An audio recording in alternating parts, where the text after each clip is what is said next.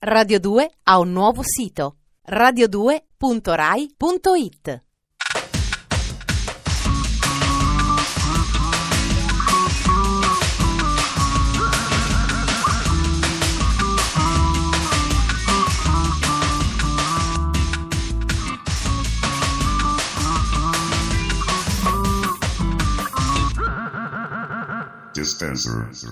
Bentornati all'appuntamento quotidiano sul pianeta X, alle ore 20.37, l'ora del teletrasporto. Ferrato e Dispenser vi danno il benvenuto, stranieri. Le cabine pressurizzate di Radio Rai forniscono riparo dalle tempeste di asteroidi e dall'insidiosa eventualità di un salto quantico indesiderato. Aggrappatevi bene ai braccioli della poltrona. Si parte. Sommario. Come ti divento miliardario con il Boom Boom Cha, la riscossa della provincia americana. Nostalgia delle Olimpiadi? Prendete in mano il joypad e smanettate. Geniale, inascoltabile, primo in classifica, l'inafferrabile creatura dei Radiohead. I produttori. I produttori stanno alla musica pop come i direttori d'orchestra stanno alla musica sinfonica. I Sex Pistols, i Beatles, U2, per citare tre casi clamorosi, non sarebbero nella storia senza i produttori che hanno avuto. Ci sono poi i casi in cui il produttore è tutto. Chi credete debba ringraziare Britney Spears? L'idea che il collagenoso Michael Jackson abbia trovato il Quincy Jones nel futuro in un panzuto imbranato nella cameretta fa quantomeno tenerezza. E poi lo stile collane d'oro, camicia bianca di Puff Daddy ha veramente rotto.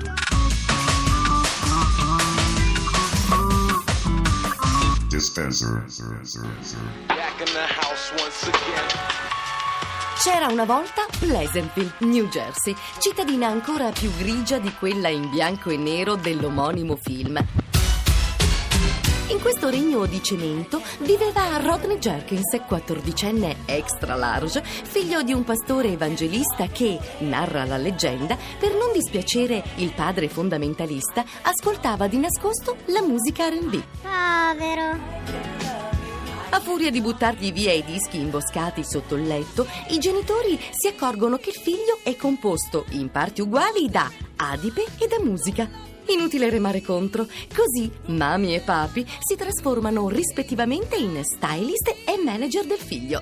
Nel 1997 avviene l'incontro karmico con Mary J. Blige, la sua fata turchina, che, pazza del suo sound, gli commissiona 5 pezzi per Share My World, album che balza in testa alle classifiche di mezzo mondo. Rodney ha 20 anni e il successo gli piomba in testa come una locomotiva. Da allora il corpulento genio ha prodotto pezzi RB per divi pop come Jennifer Lopez, Will Smith, Destiny's Child, Spice Girls, Britney Spears, persino Whitney Houston, a cui ha regalato It's Not Right, But It's Okay. Quello che tocca a lui lo trasforma in oro ed è forse per questa nomea di miracolatore di carriere appannate che il più ibernato dei cantanti, l'uomo dal guanto di brillantini, Michael Jackson in persona, sta preparando il suo attesissimo rientro sulle scene insieme al nostro bel topolone di provincia. Sì, perché Rodney è così buono che continua a vivere a Pleasantville, dove ha aperto Dark Child, la sua casa di produzione, assieme al fratello Fred Jerkins III. Rispettando la tradizione dei nuovi miliardari afroamericani, Rodney possiede nove macchine tra Mercedes-Benz e Lamborghini. Ma non ama guidare, così quando si deve spostare chiama suo cugino che gli fa da chauffeur. L'importante è circondarsi di gente di cui ci si fida, perché lui, come un babbo Natale di colore, regala successi a tutti gli artisti, a patto che diventino suoi intimi amici, altrimenti non riesce a mettere sulla carta nemmeno un boom boom cha. Anche con Michael Jackson, che lui chiama MJ, è stato così. Michael va spesso a cena a casa della mamma di Rodney, dove cercano di rimpolparlo un po', lui così smunto e pallido, con un menù per stomaci forti come bistecche, pollo e fagioli, maccheroni e cheese. E per finire, torta di patate dolci. E a detta di Rodney, Michael loved it. Che sia vero amore?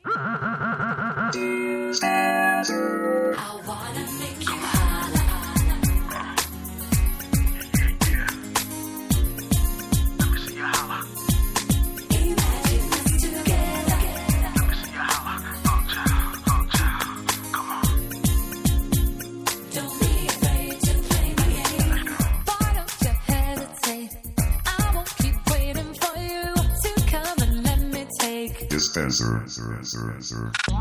Dispenser recensisce il suo primo videogioco e questa è una cosa che mi fa molto molto piacere. Le simulazioni olimpiche nella mia memoria sono legate a piccoli traumi e patologie. Lo storico track and field esisteva nei bar e nelle sale giochi in due versioni. Quando per correre si dovevano premere alternativamente due tasti, c'era chi si aiutava con un accendino Bic e lo faceva vibrare tra i due pulsanti fino a spellarsi letteralmente i polpastrelli. Se invece c'era un joystick da muovere a destra e a sinistra, si perdeva la sensibilità nella zona fra pollice e indice. Oggi certi disturbi uno se li può procurare comodamente a casa propria.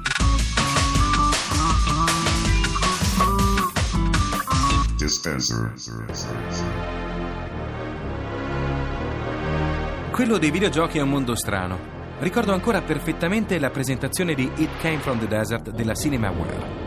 I livelli in parallasse, il coniglio che zampettava sulle rocce, la caduta del meteorite con l'apparizione della scritta in perfetto stile B-movie.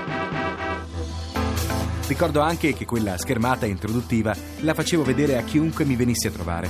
Abituati alla grafica a cubettoni, i miei amici sgranavano gli occhi e dicevano Sembra un cartone animato. da allora sono passati dieci anni, che di per sé non sono neanche tanti, ma nel mondo videoludico rappresentano un'eternità. Nel frattempo le presentazioni sono migliorate notevolmente e hanno assunto un'importanza sempre maggiore sull'economia del gioco, tanto che in certi casi si è avuta l'impressione che gli sforzi fossero concentrati unicamente in quella direzione.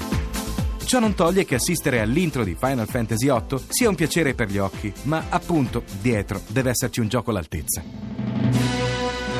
Per Sydney 2000, videogioco ufficiale delle recenti Olimpiadi, quelli della Eidos hanno deciso di tagliare la testa al toro, inserendo direttamente una presentazione composta da immagini video. Certo, reali sono reali, ma fa un po' quell'effetto da videocassetta ai momenti magici delle Olimpiadi in regalo con la bottiglia da mano. In più bisogna dire che mentre l'interfaccia di ogni genere di videogame nel tempo si è evoluta, per quanto riguarda quelli d'atletica, si è fermi ai tempi di Hyper Olympics, vale a dire alla preistoria. Certo la grafica è notevolmente migliorata, ma la simulazione dei 100 metri piani passa ancora per lo schiacciare due tasti il più velocemente possibile.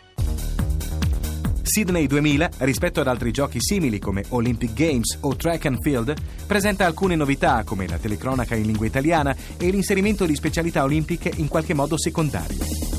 Infatti, accanto a classici tipo salto in alto e giavellotto, trovano posto il ciclismo su pista e lo slalom in kayak. Non che se ne sentisse proprio la mancanza.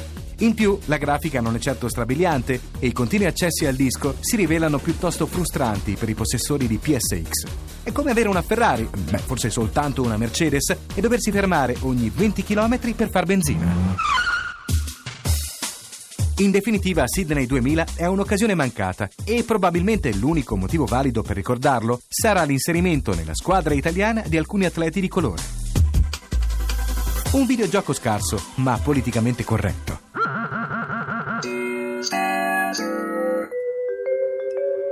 L'importante rivista francese Les Inrecuptibles li ha definiti il gruppo più importante della nostra epoca. Invece l'inglese Melody Maker li ha stroncati. Kid A, l'ultimo disco dei Radiohead, ha svicolato tra i giudizi, andando a piazzarsi al primo posto della classifica americana. Caso unico, clamoroso, inspiegabile, soprattutto visto il disco. Ma in buona sostanza, com'è questo Kid A? Geniale o palloso? Personalmente l'ho adorato al primo ascolto, detestato per le due settimane successive e ora lo sto riapprezzando lentamente. Vi ricordate le canzoni dei Radiohead? Melodia, malinconia e impatto? Ecco, scordatevi tutto. Qui i brani sono diluiti, sospesi, quasi troppo rarefatti per essere addirittura canzoni. I vecchi fan rockettari faranno fatica a stare dietro a pezzi come quello che stiamo per sentire, che sembra scritto da Afex Twin. Eppure, in questo momento, Radiohead vuol dire anche questo. Idiotech, da Kid A, Radiohead.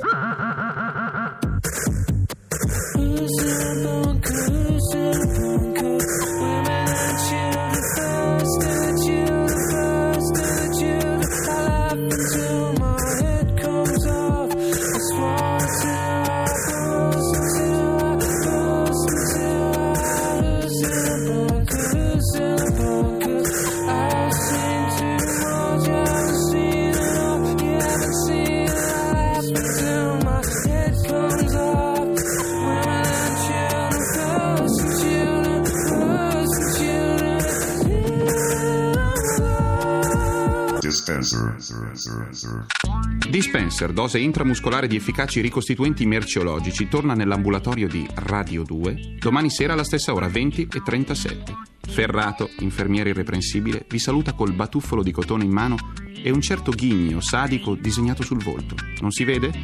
A domani!